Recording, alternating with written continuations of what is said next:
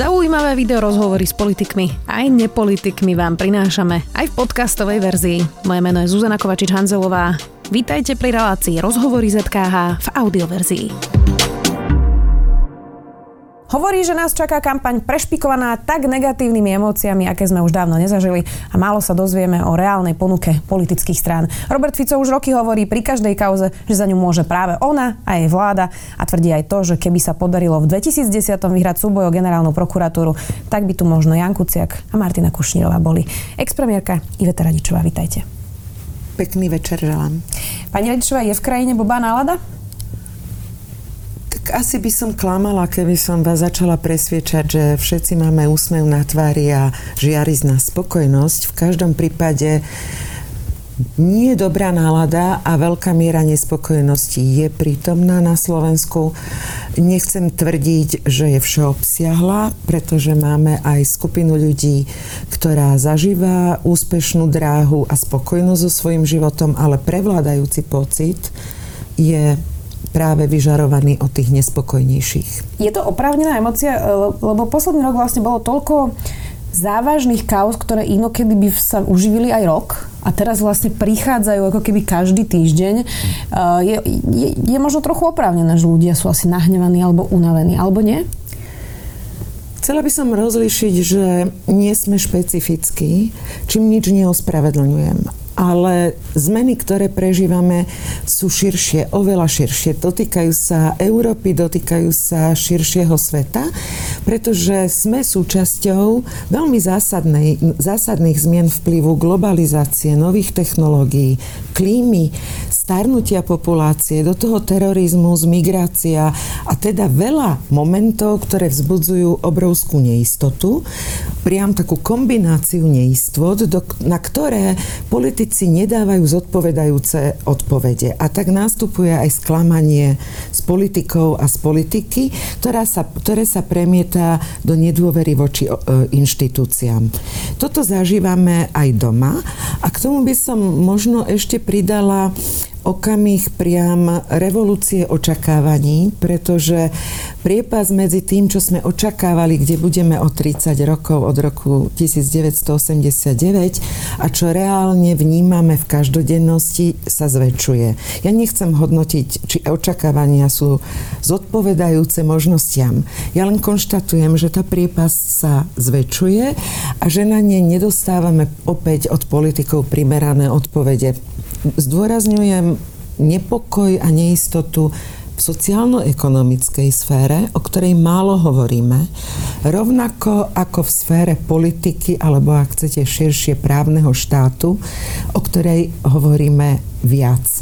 A keď to skombinujete, sociálno-ekonomické nerovnosti, od roku 2012 prehlbujúce sa regionálne nerovnosti, k tomu nízkopríjmové rodiny a postavenie, zhoršená možnosť vzostupu postavení v spoločnosti, e, k tomu naozaj pocit bezmocnosti až beznádeje, ktorý sa premieta do prejavov hnevu, lebo znásobené vytvorenými sociálnymi rozdielmi nie na základe primárne schopností vzdelania a odovzdávania zmysluplných výstupov, ale cez kauzy a narábanie s verejnými financiami presvedčenie, že je to najmä v dôsledku korupcie, narastajúcich daňových únikov a nevyriešených kauz. No, výsledkom je oprávnený pocit, že ani spravodlivosť, ani sociálna spravodlivosť nefungujú na Slovensku spôsobom, s ktorým by sme mohli vyslovovať e, súhlas. Z tých e, prieskumov, aj sociologických, e, aj keď si volebné strany vlastne dávajú teraz robiť focus groups, kde zistujú, aké sú nálady teda voličov, v podstate vychádza, že ľudí naozaj najviac trápi zdravotníctvo, školstvo a presne o čom hovoríte tie sociálne a regionálne rozdiely. Len trochu to vyzerá, že namiesto tých reforiem, ktoré je ťažšie vysvetliť tým voličom, politici to riešia teda populizmom a tým voličom to akoby stačí? Je to ich chyba, alebo je to chyba tých politikov? Alebo kombinácia? Jedna šrt populizmu je, že vždy ukážete, že vinný je ten iný. Nemyslím si tým pádom, že budem ukazovať jednoznačne len prstom na politikov, že to sú tí vinní, jediní vinní, ale najmä to robia politici tak, že tí iní politici sú vinní.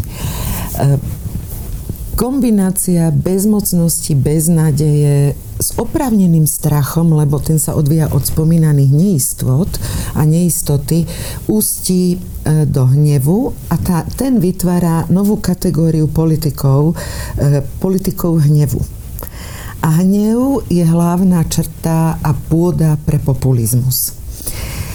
Populizmus teda prináša na zložité, komplikované problémy, jednoduché riešenia, ktoré ale v realite nefungujú a neexistujú.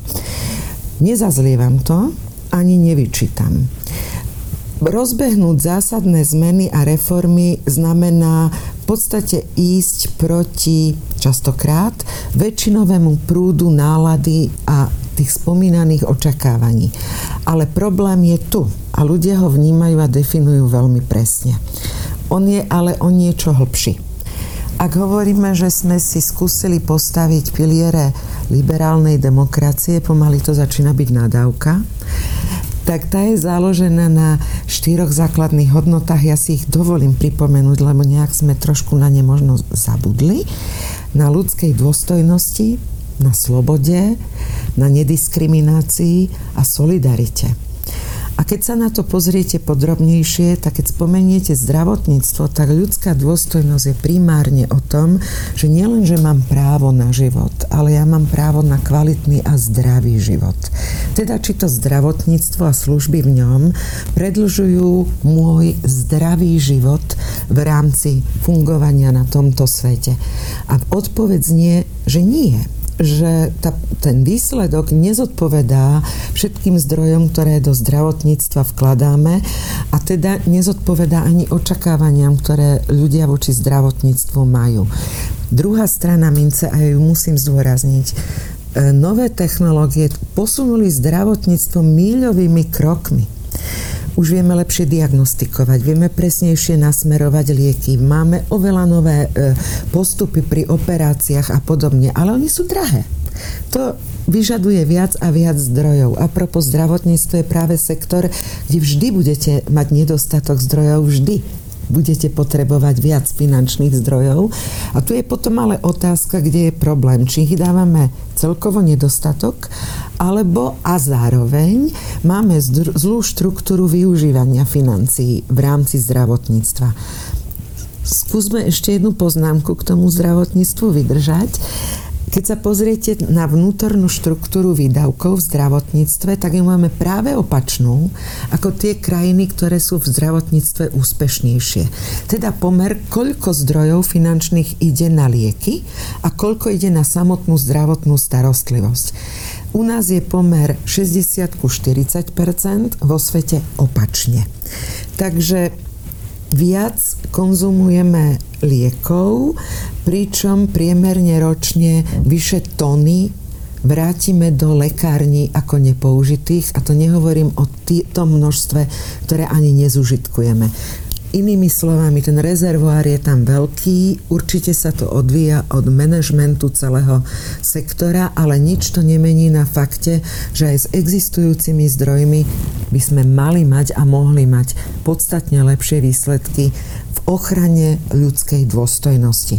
Ľudia teda nepociťujú jeden z pilierov liberálnej demokracie, že funguje. A teda začínajú byť kritickí k tomuto režimu ako celku. A keby som takto si dovolila ísť rýchlo po ostatných tých hodnotách, tak to nevyzerá o moc lepšie. Keď e, o solidarite asi ani nemusím hovoriť. Tu sa množia útoky na základe etnickej príslušnosti. Stále viac. E, tu politici používajú, priam zneužívajú postavenie Rómov a podobne v spoločnosti eh, a rozširujú vlastne diskriminačné pozície a postoje, eh, ktoré, ktoré tu sú až do nebezpečných hraníc. to už nehovorím ani o tom, že solidaritu, nedaj Bože, s utečencami, to už sa tu radšej o nej ani nerozpráva, lebo na to je e, pomerne veľká negatívna reakcia v spoločnosti. Keď k tomu pridám spomenuté sociálno-ekonomické zázemie a teda rovnosť príležitostí ako ďalší z pilierov liberálnej demokracie, no tak výsled, na konci dňa tak ľudia zvažujú, či je to práve ten model, ktorý nám sluboval a slubuje ten lepší dnešok a zajtrajšok a spochybne to liberálnu demokraciu ako, ako celok. Takže práce, ako, ako sa hovorí, ako na kostole, len odozva a riešenia v politických debatách ja ju nevnímam ako dostačujúcu, ak vôbec. E, keď sa pozriete na verejnú debatu, tak je to o osobných útokoch, tak je to o obvineniach, tak je to... Bolo to niekedy inak v kampani? Moja spomienka hovorí, že áno, a ja už tých spomienok mám teda dostatok. Zažila som na vlastnej koži niekoľko kampaní. Bola som aj v opozícii v parlamente, aj vo vláde, viem, viem to porovnať a my sme si teda nič nedarovali, ale vecne. Boli to spory o to, ako riešiť dôchodky. To bol obrovský spor. Boli to spory, ako riešiť chudobu, boli to spory, ako riešiť regionálne rozdiely, boli to spory o riešení postavenia Rómov, ale boli vecné. A na konci dňa sa podarilo presadzovať zákony naprieč politickým spektrom, lebo našli odozvu a podporu e, tak koalície ako opozície. Bolo to rozdielne. Dnes nadobudla aj politika v rozhovoroch a v komunikácii taký rozmer neokrôchanosti a vulgárnosti, že človek má problém na to zareagovať alebo sa nechať vtiahnuť do tohto typu e, vedenia diskusie alebo dialogu. To už nie je dialog. To sú osobné útoky. Poďme teraz na aktuálne dianie. Dobroslav Trnka teraz vlastne je hlavnou postavou mnohých článkov posledné mesiace. Práve na jeho osobe takmer padla vaša vláda. Hlasoval za neho celý smer, vy to pripomínate, že na to netreba zabúdať, ale teda fotili sa vtedy lístky, bolo to veľmi napäté hlasovanie za generálneho prokurátora. Polícia to teraz opäť preveruje, či sa kupovali, nekupovali hlasy. A ja som to vlastne hovorila na začiatku, že ste povedali, že ak by sa vtedy podarilo v 2010 vyhrať súboj, tak by tu možno Jan Kuciak a Martina Kušnírová boli. Stačilo by to na zlikvidovanie Mariana Kočnera? Stačilo by iba toto jedno ako keby malé víťazstvo? Vtedy? Čo nazývame malými víťazstvami. Inštitúcie nestačia. To už všetci dobre vieme, ja sama za seba priznávam a musela som seba sama opraviť nielen v tejto jednej veci. Mýlila som sa, keď som si myslela, že keď vytvoríme demokratické inštitúcie, ktoré budú strážiť právo a spravodlivosť, že to bude postačujúce. Myslela som si, že keď v roku 2000 bol vytvorený úrad pre verejné obstarávanie, tak zabezpečíme fér súťaž až na výnimky, to sa vždy deje, hej? Ale že všeobecne bude postačujúce, že zabezpečíme férovosť súťaže, že najvyšší kontrolný úrad zabezpečí kontrolu e, fungovania, e, postavenia jednotlivých subjektov v spoločnosti, že prokuratúra bude strážiť e, fungovanie štátnych inštitúcií, že policia dokáže vyšetriť všetky kauzy a že súdnictvo sa domôže sankcií a trestov. No milila som sa. Všetky inštitúcie sme vytvorili a dnes si myslím, po skúsenostiach, ktoré máme za sebou, že to stojí a pada na ľuďoch že môžete mať neviem ako zadefinovaný pro, protimonopolný úrad, že môžete mať v zákone zákaz krížového vlastníctva médií. V realite to beží. Zásahy nie sú alebo nie sú dotiahnuté do konca. Hovoríme o tam tečú 100 milióny, tam tečie iná miliarda, nevidíme ich späť. E, hľadíme na to, že už sú aj trestaní niektorí ľudia a stihnú... Niektorí stále nie?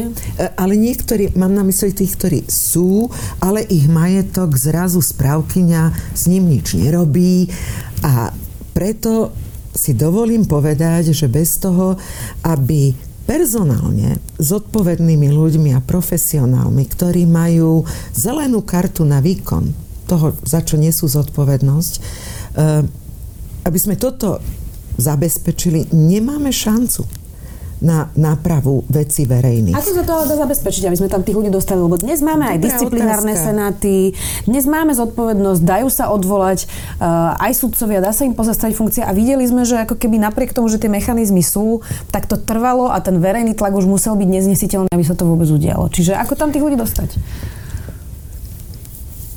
Hovorili ste jeden príklad z roku 2010, keď šlo o voľbu generálneho prokurátora. Vtedy ten tlak verejnosti ani zďaleka nebol tak silný, ako je dnes, pričom fakticita nevyhnutnosti a kauzy na výmenu generálneho prokurátora bola známa. Bola známa. Ale ten postoj občia, občanov ako keby e, rozprúdilo až zverejnenie trémy a spôsobov komunikácie generálneho komun- prokurátora v tom čase generálneho prokurátora. E, ako keby to bola tá nevyhnutná posledná kvapka, ktorá zatriasla tou verejnosťou, že no toto už je až moc. Ehm, pravdou je, a ja s vami plne súhlasím, že tých 10 mesiacov súboja o podobu generálnej prokuratúry bolo nesmierne ťažkých a sprevádzaných aj vecami, ktoré ja som vtedy nazvala, že to bol cirkus.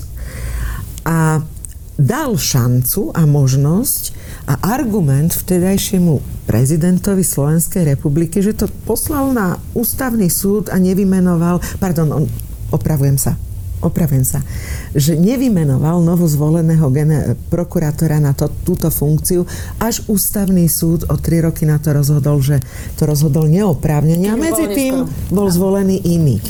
Ale dali ste mi veľmi priamu otázku, že čo s tým? No áno, musia byť zvolení na dané miesta ľudia, e, ktorí si nebudú montovať kamery a nebudú slúžiť nejakej klake. Ako to zabezpečiť? Dnes už je zrejmé, že transparentnosť nestačí. Naozaj nestačí. Naopak môže priniesť úplne opačný efekt, že z toho budeme ešte viac nechutení. Lebo o všetkom tom budeme vedieť a zároveň budeme sledovať, že ale to nemá koncovku. Keď sme otvorili tému otvoreného vládnutia a začali s transparentnosťou a viete, že ten prvý základný krok bol zverejňovanie zmluv, e, tak mali nasledovať a musia nasledovať e, na Slovensku ďalšie kroky. V Norsku by nám nerozumeli, že na čo nám to je. Im tie inštitúcie fungujú. Ale nám nie. A preto potrebujeme ďalšie kroky. A ja vidím tie ďalšie kroky v tom, že pre vymáhanie práva v, v týchto segmentoch musia platiť isté automatizmy sankcií. Mám na mysli aj súdnu radu, pretože pokiaľ je to na disciplinárnom konaní, kde kolegovia rozhodujú o kolegoch, tak tam očividne fungujú veľké zábrany a bariéry. Má to aj také prirodzené ľudské porozumenie, prečo je to tak, ale vieme uplatniť aj automatický systém sankcií pri dôvodnom podozrení na prerušenie Kde to funkcie. nebude svojvoľné na základe hlasovania. Áno, presne tak.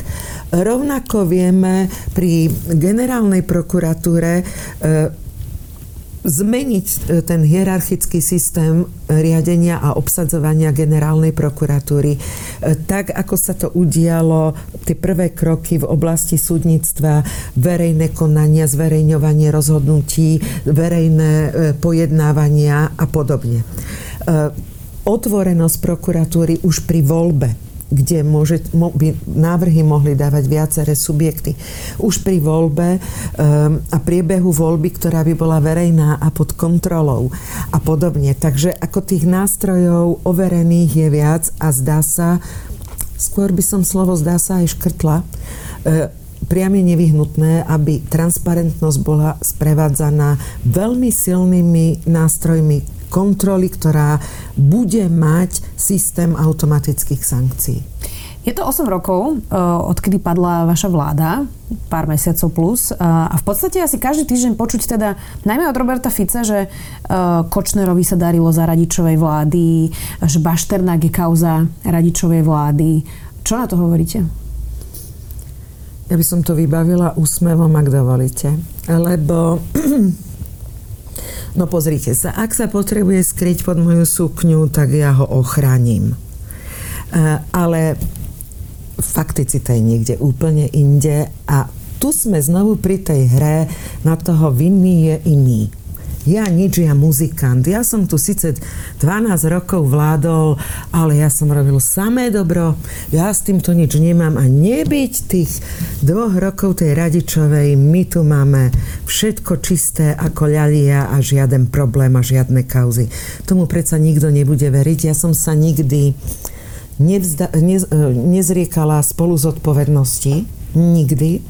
Uh, naopak, ak vznikli nejaké problémy a kauzy, už dnes nie len, že sú vyriešené, ale tí ľudia už si očinili aj svoje tresty, aj tie financie. E, boli zachránené, ani, ani cen z verejných financií sa nestratil. E, takže dívam sa so vstýčenou hlavou, pretože nie som pyšná na to, že sa nejaký prešlap stála, nejaká kauza sa stála, ale za celú, celé tie dva roky boli dve.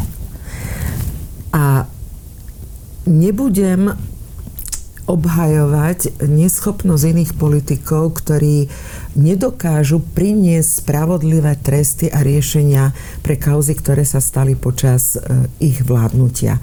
To naozaj nie. To Robert odo mňa Fico, neočakávajte. Ale hovorí, že vyvodzuje zodpovednosť, že on je ten premiér, ktorý najviac odvolával aj za svojej prvej vlády, aj za druhej. Nemá pravdu? No tak veď tu bolo najdlhšie. Takže áno, uh, už len kvantitatívne to vychádza počtovo, ale keby ste to dali proporčne na... Uh, lebo to je tak, ako keď v štatistike mali sme takého šikovného ministra financí, ktoré rôzne mierky porovnával pri raste cien a ešte aj na grafe to nakreslil, ale rovnaké viete urobiť, keď porovnávate uh, veľkosť hrubého domáceho produktu a pritom krajiny sú roz, rozdielne v absolútnych číslach je to nezmysel, že? Musíte to porovnávať k obdobiu, ktoré ten, ktorý politik bol pri moci a za ktoré zodpovedá, ale aj tak je to trápne a smiešne porovnávanie, pretože čo, budeme sa baviť o počte kauz, alebo sa budeme baviť e, o tom, kto je zodpovedný za stratu väčších miliárd? Veď to je celé zle. A zda sa poďme rozprávať o tom, ktoré zákony, ktorá vláda, keď priniesla, tak posunuli Slovensko. E, ktorá vláda priniesla silnejšie protikorupčné opatrenia. Ktorá vláda um, nechala Slovensko na kolenách v deficite a v dlhoch a ktorá vláda nastavila opatrenia, aby ten deficit a dlh riešila. Ktoré vlády prišli s reformami, ktoré dostali Slovensko medzi najvyspelejšie krajiny sveta v rámci e, Európskej únie. Rozprávajme sa o tom, čo tá vláda dokázala priniesť pozitívne. Áno, tu hneď môže namietať. E, budem hneď hovoriť, máme najnižšiu nezamestnanosť v histórii, ja tlieskam. Ehm, mám e, riešenie zamestnanosti, pochválim, ale nemôžem konštatovať, že sa, že tá vláda dokázala premietnúť tieto pozitívne makroekonomické ukazovatele e, do každodennej reality väčšiny občanov. Naopak, regionálne rozdiely sa od roku 2012 prehlbujú. Naopak, e, máme výsledky v školstve a výsledky v zdravotníctve s klesajúcou tendenciou a naopak v miere korupcie máme horšie výsledky, ako by sa patrilo po toľkých e, rokoch riešenia korupčných škandálov. Takže mám sa kajať, že nevidím svet čierno-bielo, nevidím svet čierno-bielo. A nikto ma neprinúti hrať e, e, v orchestri, kde dirigent e, hrá na falošnú nôtu. Vy ste už viackrát povedali, že do politiky sa vrátiť nechcete, nie ste teda ani na žiadnej kandidátke a teda dokola sa vás stále pýtali, že či vstúpite do nejakej strany. Skúsim sa tú otázku vás spýtať inak. Existuje možnosť, že by ste teda neboli v žiadnej strane, ale ak príde teda možnosť a povedali by vám, že máte prevziať napríklad nejaké ministerstvo, že by ste šli opäť do exekutívy? Ďakujem za otázku. Odpoveď je veľmi stručná. Nie. Prečo? Máte toho dosť? Nie, nie, nie, nie. To nie je dôvod. To nie je dôvod. E, jednak do politiky a na tak vysokú funkciu by sa malo vstupovať nie tak, že E, sedím doma a čakám, že ma niekto osloví a prídem na hotové. To sa nepatrí. To sa nepatrí. To je neslušné. A druhá vec, e, nedokážem komunikovať spôsobom, ktorý je dnes prevažujúco vlastný politickej scéne. Ja to neviem. A Ani pocit, to že práve teraz vidieť. prišla pani Čaputová napríklad, o nej všetci hovoria, že práve, že komunikuje inak. Aj to, to, bol, pravda. to bol práve jej úspech. Tak nemáte pocit, že práve toto je ten priestor, kde by ste sa mohli vrátiť a priniesť naspäť ako keby uh, možno ten slušný slovník? Je tu nová e, e, ponuka politických subjektov. Ja nehovorím, že je to nová generácia politikov, lebo to nesedí. Ale mimovládny, eh, pardon, mimo parlamentných e, politických subjektov, ktoré sa uchádzajú o dôveru. E, ponuka je nemalá v politickej súťaži. Niektorí sa naozaj držia a snažia o štandardnú politickú kultúru. A práve pani prezidentka Čaputová je dôležitý dôkaz toho, že dopyt po takomto spôsobe politiky na Slovensku bol, je a bude. A neviem, ako ale na tom rangu a ringu politických strán to dlhodobo je možné ustať. Je to ťažké. Ja som si to vážne skúsila a je to veľmi, veľmi ťažké. E, pretože je iné byť v prezidentskej roli a funkcii, iná je prezidentská kampaň a iná je súťaž politických strán. E, predstavte si, že ten protihráč permanentne na vás pluje a permanentne vám nadáva a vy to teda ustojíte prvýkrát, druhýkrát, tretíkrát a štvrtýkrát sa tí občania dívajú a povedia si, ty na tom niečo bude pravdy, však ten dotyčný, tá dotyčná nereaguje, veď ona sa nebráni, to dokedy nechá na seba kydať. Začne vás to nepriamo vťahovať, ani si to neuvedomíte, do situácie, že to začne byť vnímané možno ako slabosť, možno ako neschopnosť zareagovať, alebo nedaj Bože, že na tom protiútoku je nejaká, nejaké zrnko pravdy. Um, ja je taký vtip, že preletia dvaja špinavým komínom a spýta sa učiteľ, že jeden je čistý, druhý špinavý, ktorý sa pôjde umyť. A študenti odpovedajú, hľadajú odpovede, rôzne, modifikujú, zdôvodňujú, až na záver ten učiteľ povie, je mi ľúto, obidvaja sú špinaví. Neexistuje, že sa ten druhý nezašpinil.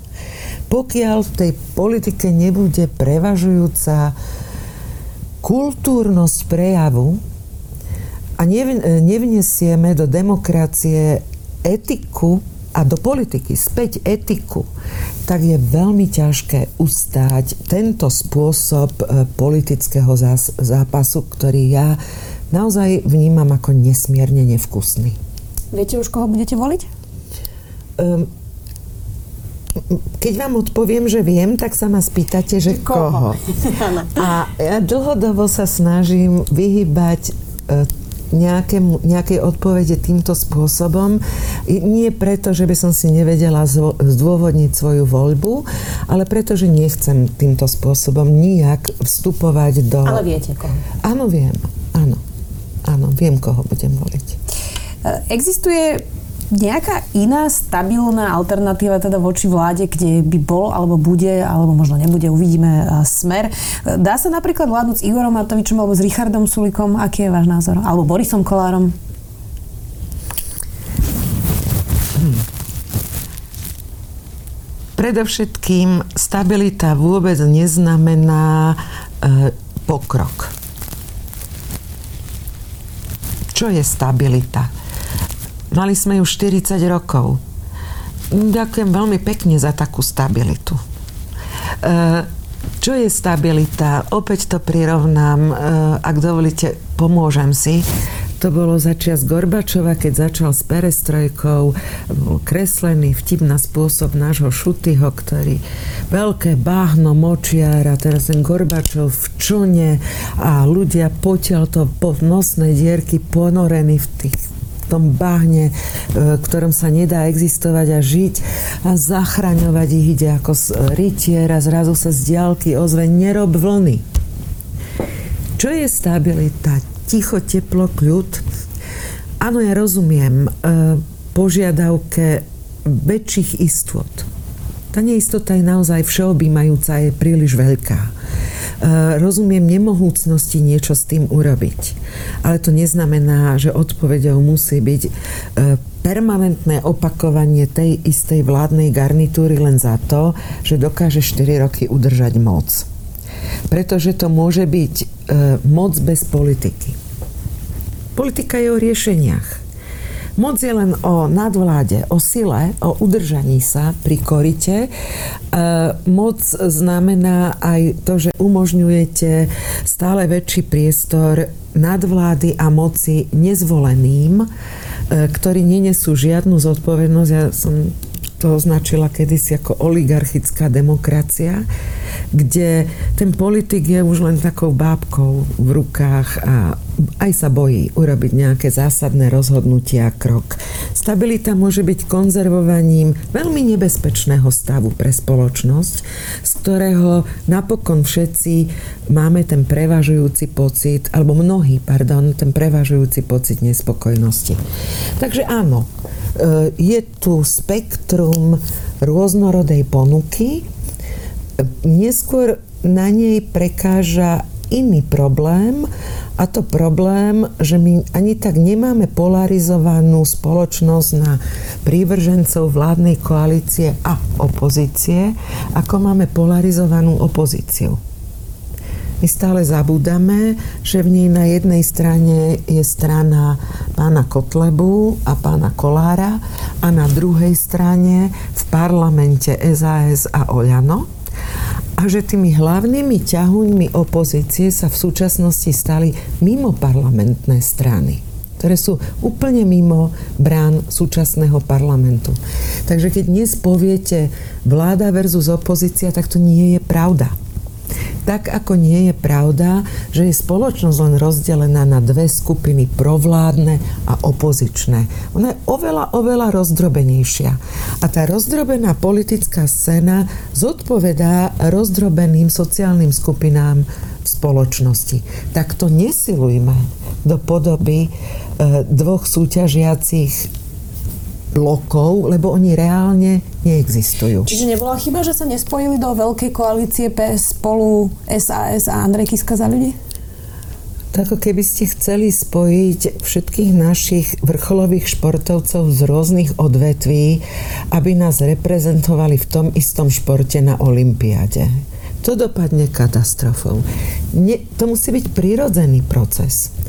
A ten vie, e, je prirodzeným vtedy, keď tá sila protiváhy je jednoznačná, je to pro, nasmerované jednoznačne proti jednému zoskupeniu, čo v našom prípade nie je pravda. A druhý, druhá vec je, keď je jasný spoločný cieľ, ktorý je jednoznačnou jednou prioritou pre Slovensko Taký cieľ bol v 98. vstup do EÚ. A taký cieľ bol protiváha e, e, voči typu mečiarovského režimu. Ja si netrúfam dnes takto jednoznačne nazvať takto silné e, priority, ktoré by mali viesť k silám Národného frontu proti súčasnej vládnej koalícii. A ešte z jedného dôvodu si to netrúfam. E, tento rok je neporovnateľný s rokom 98. Vo všetkých sférach. Poprvé, úplne iná politická scéna. Nemali sme LSNS v parlamente Nemali sme novotvary v parlamente, ktoré nie sú jednoznačne hodnotovo zaradené v štandardnom politickom spektre. E, nemali sme v tom čase zážitok, že keď aj raz poviem, že z HZDS po, po voľbách 98 nevstúpim do koalície, tak nevstúpim. My máme skúsenosť, že všetko je možné Most Hit vstúpil do koalície, sieť vstúpila do vládnej koalície. E, úplne rozmazané jednoznačné politické pozíciovanie jednotlivých politických strán. E, pre, nehovoriac o tom, že tá priorita pozitívna, na ktorej by sa ten spolok zjednotil, typu vstup do EÚ a všetko, čo s tým súvisí, dnes má možno podobu protikorupčných opatrení a nastolenia spravodlivosti, ale keď sa pozriete na konkrétne riešenia, tak v tom už sa tie strany rozlišujú. Nehovorím, že nenajdu spoločný spôsob, ale to chce vyjednávanie, to chce oveľa viac e, rokovaní, Nehovoriac o zásadnom rozdiele, a ja ho musím zdôrazniť, veď my sme, ak sme rozpoltená spoločnosť, tak sme rozpoltená v sfére hospodárskej, teda sociálno-ekonomickej. A riešenia pre materiálnu depriváciu, pre chudobu, pre nízkoprímových občanov, pre prekernú prácu, pre model ekonomiky, ktorý bude aj ekologicky, teda reagovať na klimatické zmeny. A zároveň konečne nás posunie transformačne z toho modelu založenom na nízkych príjmoch do modelu na vyšších príjmoch, no to je teda zadanie, ktoré aj špičkoví ekonómovia označujú ako jedno z najťažších.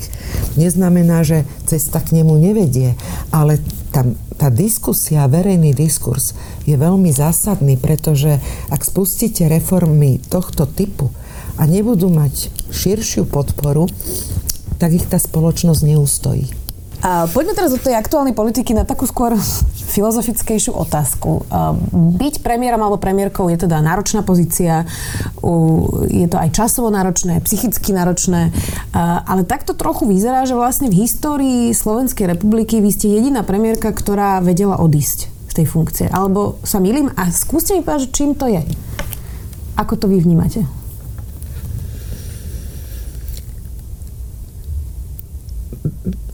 Ja som skôr dostávala takú otázku, že, už, že viac odchádzam, ako sa patrí.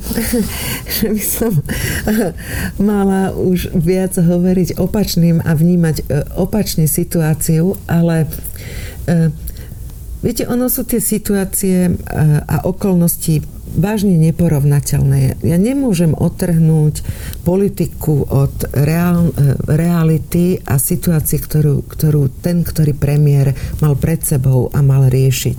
Je predsa neporovnateľné obdobie 98-2002 s obdobím 2002-2006 je neporovnateľné obdobie 2006, 2010 a následne.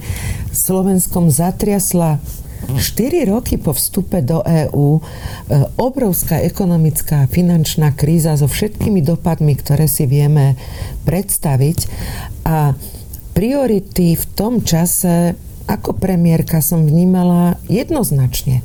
Nájsť riešenie, ktoré nezaplatia primárne občania cez zvýšenú nezamestnanosť, a ešte väčší prepad v ich každodennosti. Ak si takto stanovíte zadanie a prioritu, tak vás to nutne vedie k istému typu veľmi konkrétnych riešení, ktoré ak sa vám nepodarí naplniť, tak je na mieste otázka, tak čo tu robím? Nemám tu čo hľadať, nejde to. A k tomu potrebujete navyše fungujúce inštitúcie na, na vymožiteľnosť práva a právny štát. Priority boli jasné. Prokuratúra, policia, súdnictvo a k tomu sociálno-ekonomické riešenia na zvládnutie krízy.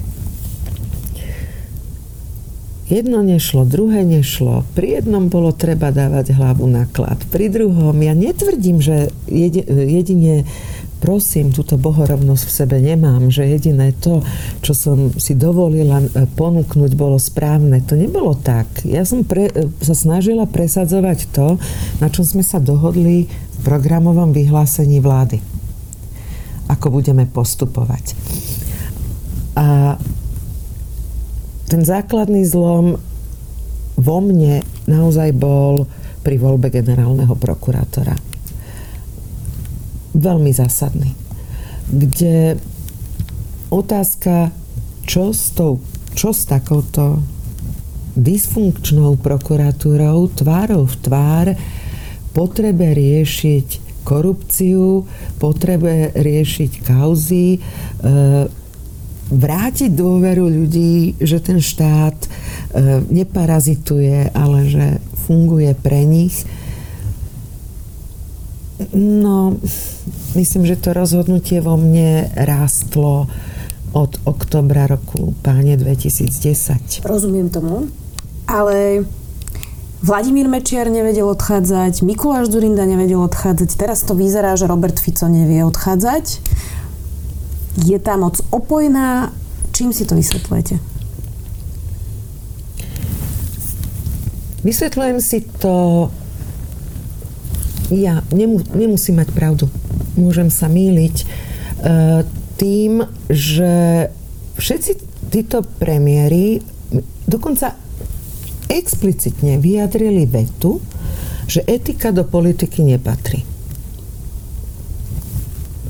Že politika má byť len pragmatická a hľadieť si svojho, svojho cieľa a teda má byť o používaní nástrojov moci. Keď príjmete túto tézu, tak prečo by ste odchádzali? Vy ste boli prvá žena v premiérskom kresle, zatiaľ posledná. A teraz máme prvú prezidentku, ženu. Prekvapilo vás, že už v podstate 3 čtvrte roka všetci komentujú, čo má oblečené, ako vyzerá, ako je učesaná, či jej odrastajú šediny, aké si dala lodičky, či má vhodnú kabelku. A je toto niečo, čo ste zažili aj vy? Ale áno, e, zažívala som samozrejme. E, máme vysoko reprezentatívnu, šarmantnú, nesmierne vzdelanú pani prezidentku, ktorá robí výborné meno Slovenskej republike. Za jej otvorenosť, expertízu si nesmierne vážim a e, jej dôveryhodnosť zodpovedajúco stúpa s tým, akú robí konkrétnu politiku.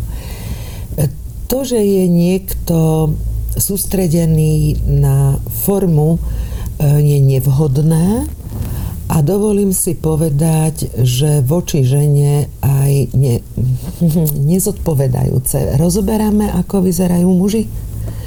Ehm, ja tu reagujem veľmi silne z hľadiska pozíciovania rovno, rovnoprávneho žen, žien a mužov v politike. My začíname, alebo dovolujeme e, používať na ženy v politike kritéria e, z modného mola a prevádzkového mola a nie z ríše e, protokolu pracovného odevu politika. Politik počas dňa absolvuje množstvo stretnutí od záplav cez kalamitu, e, továreň až po rokovanie vlády, e, kde to treba vnímať e, formou vhodného odevu pre politickú funkciu. A nerobiť z politika modnú show.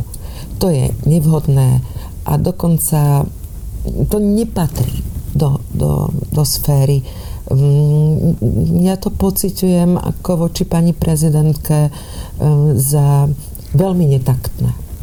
To, čo popisuje prezidentská kancelária, je to, že v podstate chodí nevydané, nevydaný hejt, že naozaj veľmi nechutné správy. Mm. A toto v podstate e, ukazujú aj štúdie, napríklad Guardian britský robil analýzu komentárov pod e, článkami žien, novinárok versus mužov a vlastne tie vyhrážky a tá, a tá nenávisť je, je násobne horšia a vyslovene sa týka ako keby objektivizácie sexizmu, ale aj potom vyhrážok s násilnením a podobne.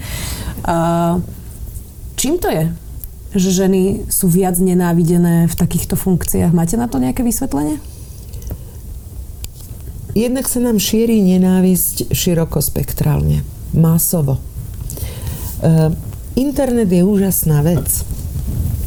A mysleli sme si, aký budeme rozhľadenejší, informovanejší, vzdelanejší.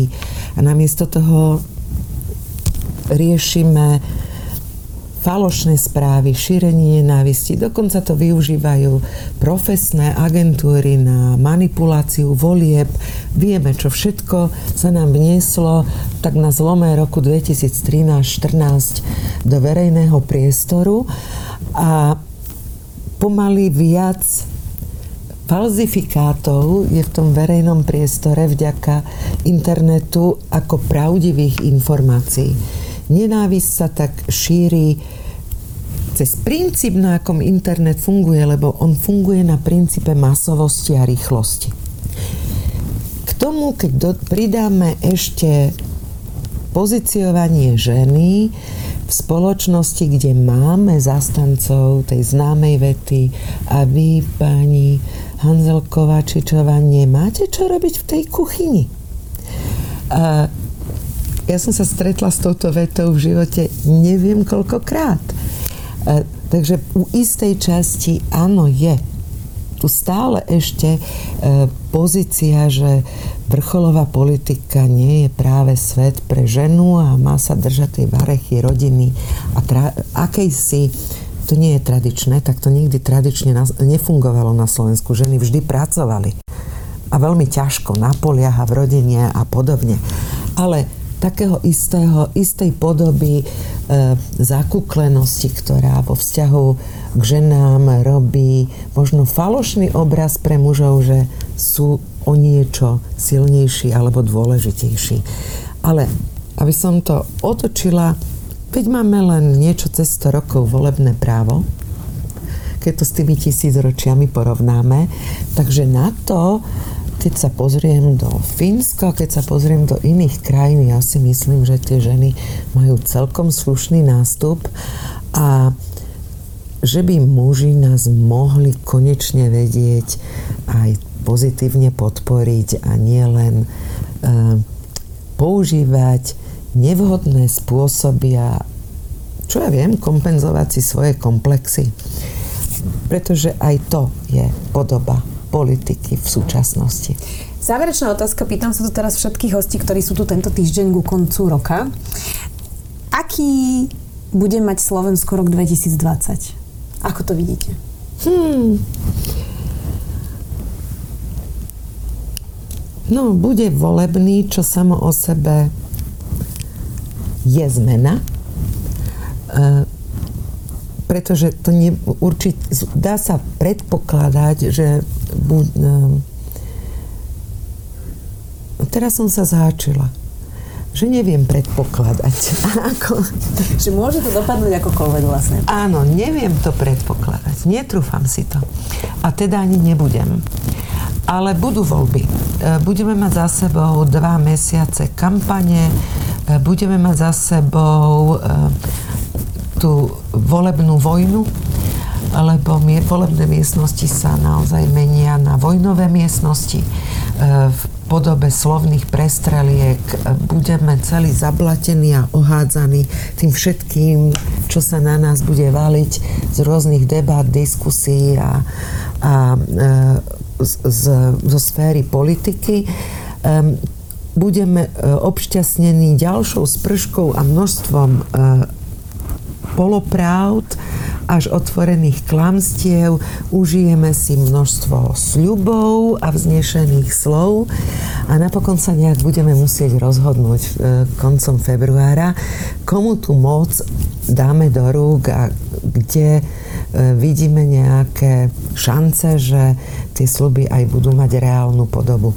To sa v tom roku určite udeje. Zároveň si myslím, že e, máme zobudenú občianskú spoločnosť ktorá našťastie e, dozerá na politikov oveľa detailnejšie e, a precíznejšie, ako to bolo možno v tých ostatných e, desaťročiach a že sa nezobudza len v tých najkritickejších momentoch, ale naozaj je v strehu a dáva na vedomie, ak politika uhne úplne mimo a nebude si plniť svoj cieľ a účel. Nebola by som rada, keby sme opäť museli plniť námestia. A, ale pokiaľ, pokiaľ veľmi rýchlo nebudú prijaté riešenia v oblasti súdnictva, v prokuratúre, aj tam nás čaká voľba, v policii, aby sa reálne obnovila dôvera v tejto, tieto inštitúcie, um, tak to bude obdobie veľkého nepokoja. Takže chce to rýchly, a, rýchlu akciu. Um, včera bolo neskoro. A rovnako ale to chce rýchlu akciu v oblasti nevyhnutných zmien v tých najbolestivejších sférach spoločnosti. A ja trvám na riešení sociálno-ekonomických nerovností, na riešení vylúčených v tejto spoločnosti, na riešení e, postavenia nízkopríjmových rodín a prekernej práce. A nezabúdajme, že budeme musieť už riešiť fakt, že po, budeme potrebovať nahradiť cca 800 tisíc pracovných miest a obsadiť 100 tisíc novovzniknutých pracovných miest v dôsledku nástupu modernizácie a nových technológií. Alebo to tu zase budeme nejak plátať. Už sme toho to plátali príliš dlho. Tak si držme palce, uvidíme, aký teda bude rok. Ďakujem, že ste prišli do Sme video. Dnes to bola expremiérka Iveta Radičová. Ďakujem veľmi pekne a dovolte mi zaželať len tie najkrajšie sviatky, pohodu a stačí malý darček, tak sa na seba usmejme aspoň raz. Počúvali ste podcastovú verziu relácie Rozhovory ZKH. Už tradične nás nájdete na streamovacích službách, vo vašich domácich asistentoch, na Sme.sk, v sekcii Sme video a samozrejme aj na našom YouTube kanáli Denníka Sme. Ďakujeme.